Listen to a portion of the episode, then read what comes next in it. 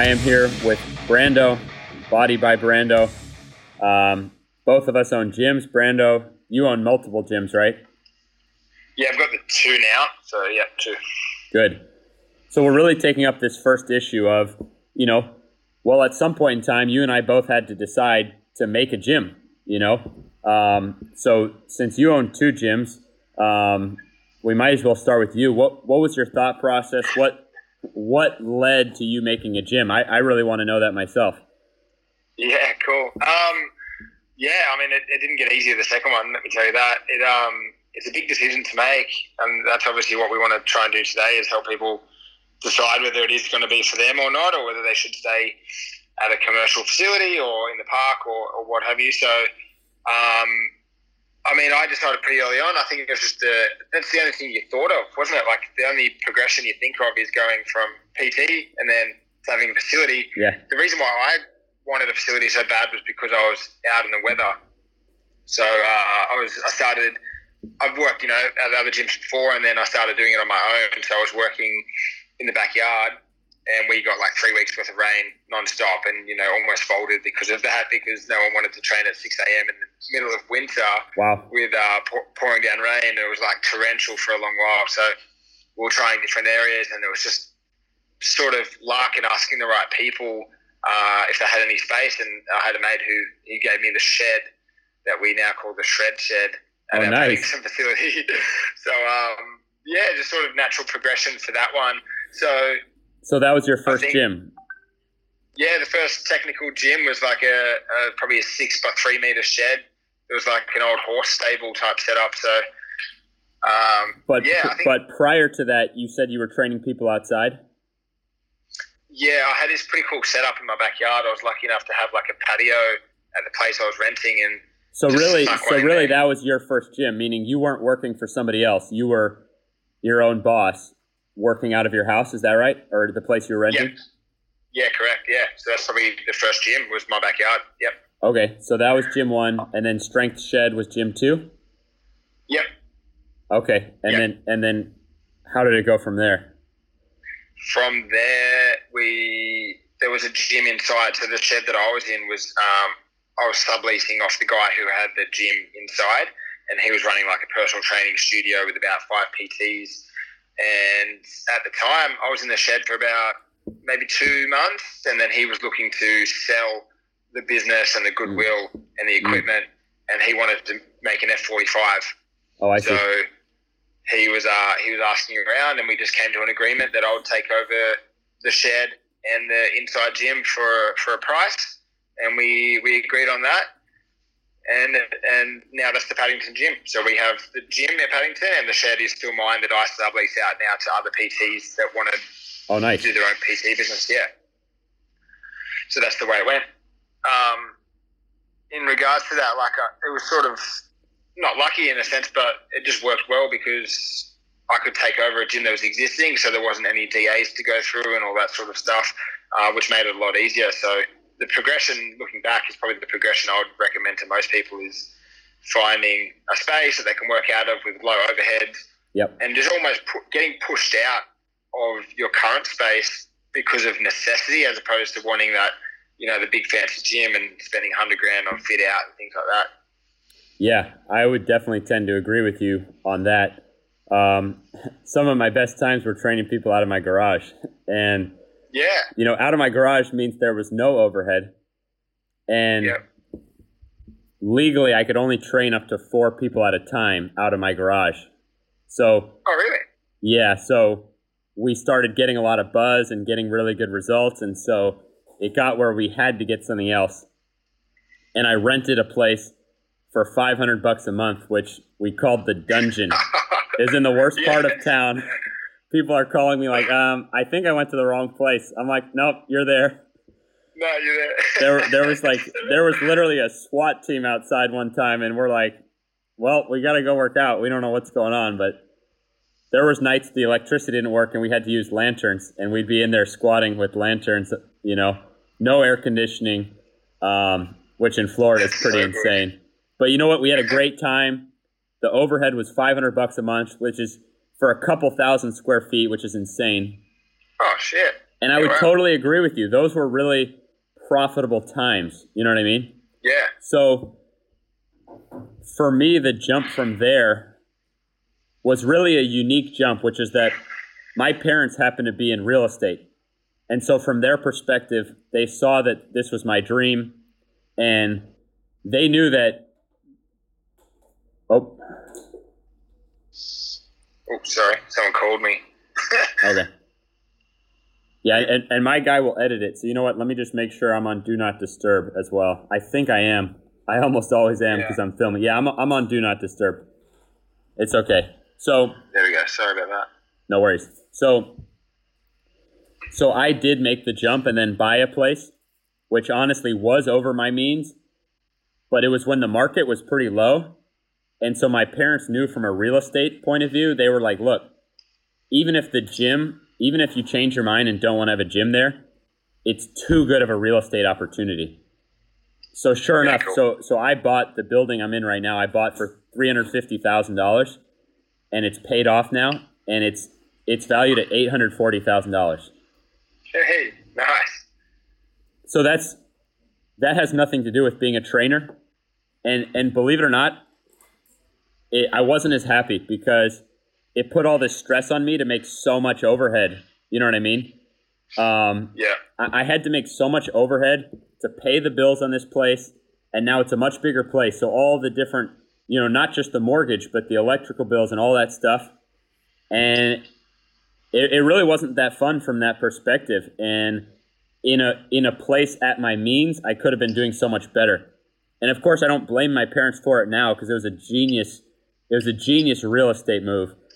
But from the perspective of running a business, it actually put a lot of stress on me and on my wife because we always felt like we were doing so poorly financially. You know what I mean? Because we are Yeah. trying to cover all these bills. And then we did because we had more space. We had so many clients, but then that also meant like hiring more trainers. And we just grew too fast, honestly.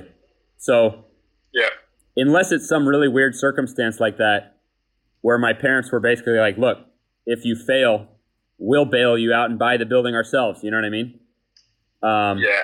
Unless it's a really weird circumstance. Uh, yeah, I would definitely. You said it the best, right?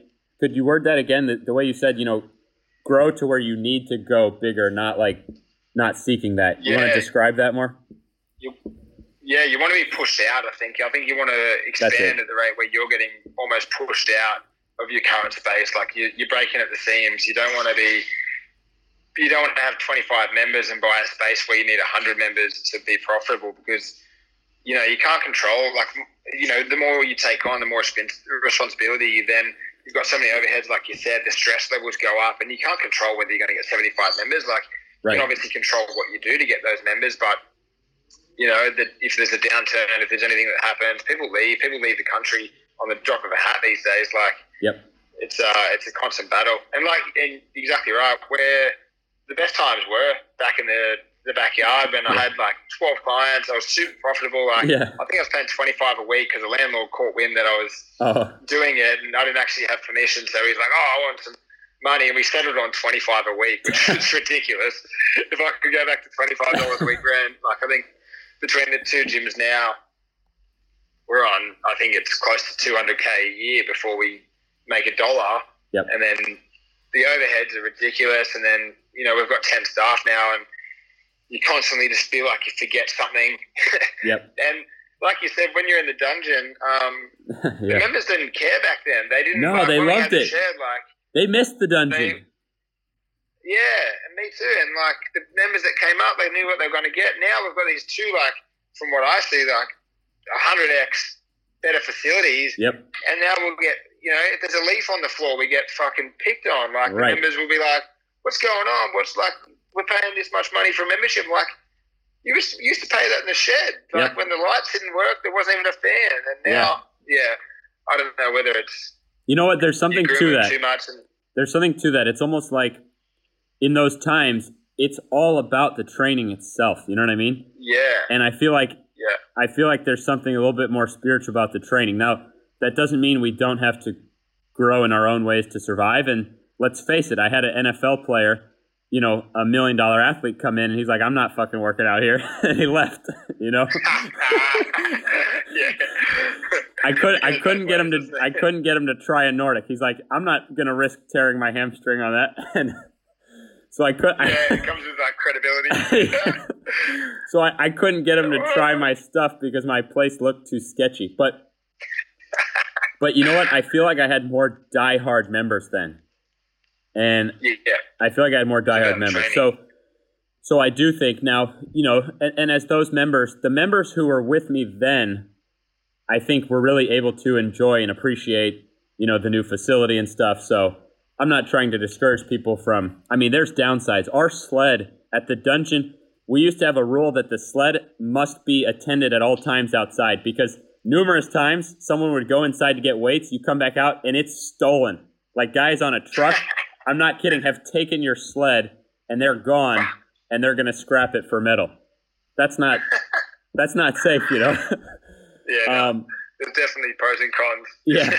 But I'll tell you what, the overhead thing is very interesting. And yeah, I think yeah. I think you should be pushed out, not expand too fast. And that's what I did. What screwed it up is that I charged $150 a month, and it wasn't personal training. I was trying to model after CrossFit prices in America, which were about $150 a month. But I actually personally wrote the programs of all my members and stuff. So what I didn't account for is that then I hire another trainer, but and they're like, well, I'm not writing all these programs, you know what I mean, and doing it for. Yeah. So the same numbers that worked out great for me, by the time I pay my trainer, I found myself always overworked, having to. I'm in here late nights and weekends writing programs for people that really my trainer should be. And by the time I pay my trainers, I'm not even making a dime off those additional clients. So Yeah. I grew, I worked myself to death for literally no more money than when I was in the dungeon. I didn't Yeah. scale properly. I grew too fast and I didn't understand the logistics and what I needed to do to train staff who could actually create the same profit. I was always profitable personally, but I actually until the last couple of years I never I don't think I had a single staff member who made me profitable. I think every staff member I ever had made me less profitable. Yeah. It's almost like you bring them on and you go stagnant across, and then you're just trying to cover the costs Yep. of them. We've, we've had that problem. I mean, I think, you know, if you look at it from a graph perspective, you do sort of go up quite quickly. And then when you hire a trainer, you seem to go across. And it's not until you, you find that, that leverage point where you then can use that trainer to make you more profit, where you do start to see that gain again. Yep. But uh, I think a lot of people, myself included, sometimes would see that plateau as fear and like you start to get fearful of it and you wouldn't ever break that period of latency and you wouldn't break it through that plateau Yep. Um, just because you can't control everything. And like you said, you end up paying the trainers to cover you doing classes, and then you end up just doing more back end work anyway. So you're not working any less. You're just Yeah. not down doing classes, Exactly. um, which I mean is a, is a good thing in itself because it gives you that freedom. You don't have to do, you don't have to be there if you want to go away. So you're not trapped. But at the same time, you're now working just as much for no extra money, even though the, the, the revenue's gone up. Yep. We've Yeah. seen that for sure. Yeah. So, so I mean, it, it's cool. I think people have a good idea of, of both of us. You know how we got started. So both of us did start out training people at our own residences. Yeah. So that's a good lesson to learn. You know, probably don't just try to invest some big amount hoping that a gym will work out when you haven't actually built up clientele and word of mouth. You know what I mean? First. So that's a good lesson for people. And I mean, we wanted to keep this short and sweet so that our guys can, you know, so everyone can listen to it and kind of see where we should go from here, right? So I think we've already given a good background. I think a good way to recap it is just to look back. Would you change anything, you know, if you did it over again? Definitely, no, I'm not. I wouldn't, because even when I've gone for a second facility, I failed once before, thinking that we would have, you know, get it for the second facility and be able to feel it. Not to put anyone off with this, but I wasn't there to influence the amount of growth that was there, so I definitely wouldn't take on another facility unless it was already populated with people, or even better, just do it yourself. So like build up a client base of 25 to 30 in a really small environment and then start to break at the seams and then force yourself to go bigger. So that's definitely the way I'd be doing it. Nice. Nice. Natural progression. Yeah. I mean, of course, in terms of regret wise, I wouldn't change anything in that regard. But, but yeah, if I was starting over, what I would have done differently is for me personally, I would have created an online business to flank my in person business. So I would have focused on the in person business. you know, I would have rented a little warehouse. You know what I mean? Something like, like, yeah. would have rented a little warehouse where, where maybe the foot traffic, maybe the area has no foot traffic. It's in just a warehouse district, but I'd use the social media to promote the gym. You see what I mean? Rather than Yeah. getting some expensive spot. So I would have gotten a low overhead spot, at least in a safe area. I would have had a very simple online program, something that's scalable, not like not customized programs. You know what I mean? Just like Yeah. okay, for me it would have been like my knee program. You know what I mean? Over half my online clients are simply doing my knee program. I have over 20 programs. Over half do one program. That's what they sign up for. Isn't that interesting? So Yeah. so if I could start over, find my niche, help people in person, have one online program to flank that.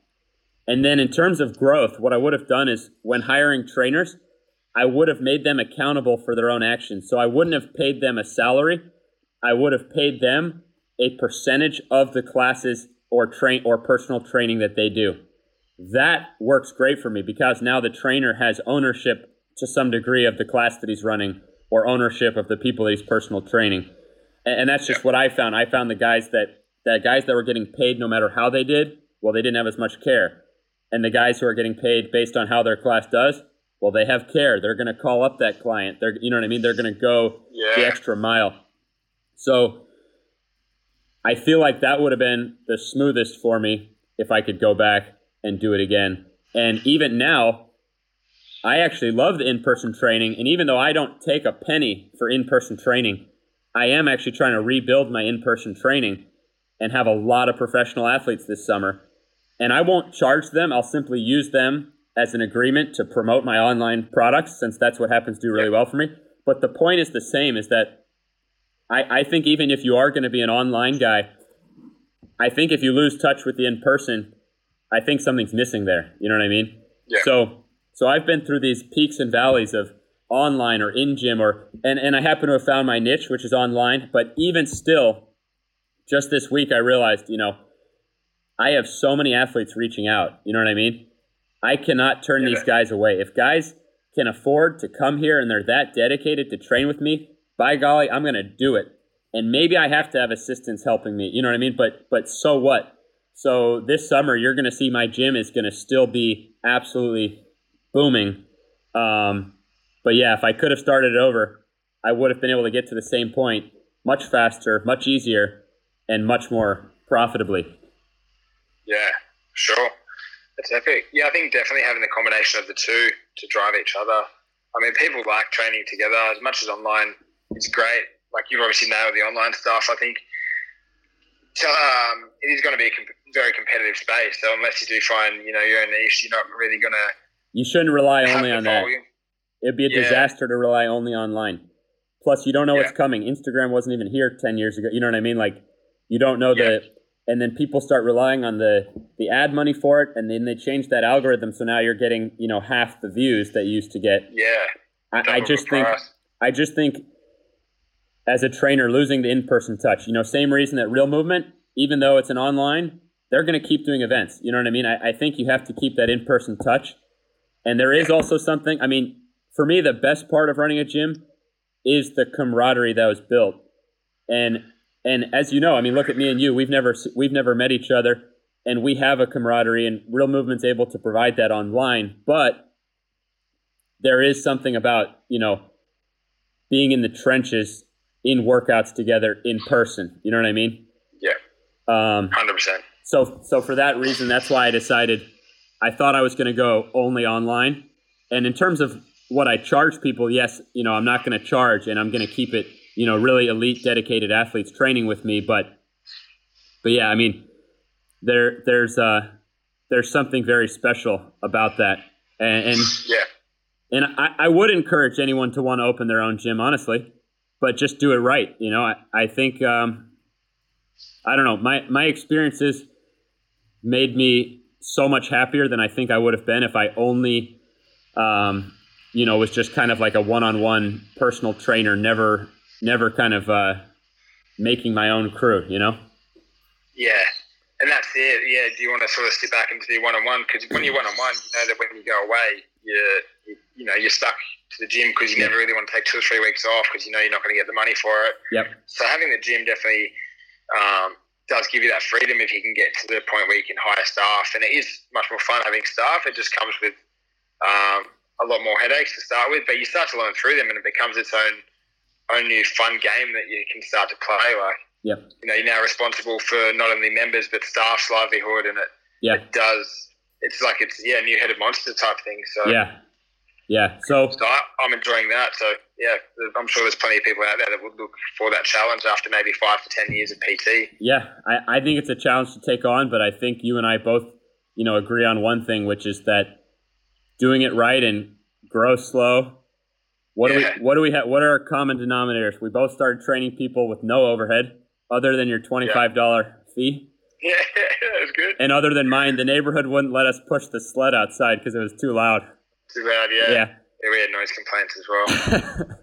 but but we both started with no overhead and financially we're you know being pushed out rather than expanding too fast you know yeah. so well you know what we'll And see what yeah what were you gonna say save as much money as you can Yes. early on because it does set you up. Like obviously the low overheads helps that. You know, if you jump straight into you know high overheads, obviously you're not going to have that free revenue to sort of play with and save. So Yeah. You're going to be constantly chasing. You're never going to be able to get in front, and it's going to build that stress. Whereas low overheads, you build a bit of a cash pile. If something comes up, you know that you can support yourself six months if you don't happen to get the members. yep So I definitely rem- yeah recommend getting a big cash stockpile if you can. yep i, I agree with that i agree with that 110% so appreciate having you you know we're uh, Thank totally you. different times of day over here but still making it work and uh, and and guys who are listening, uh, you know, hope you enjoy this and definitely let let me know, you know, what kind of stuff you want to hear about or any questions. Brandon, uh, Brando, got any last words for the guys? No, same thing. Yeah, let me know how we can help. Um, yeah, so we can point everyone in the right direction. Awesome, love it. All right, bro. Thanks, brother.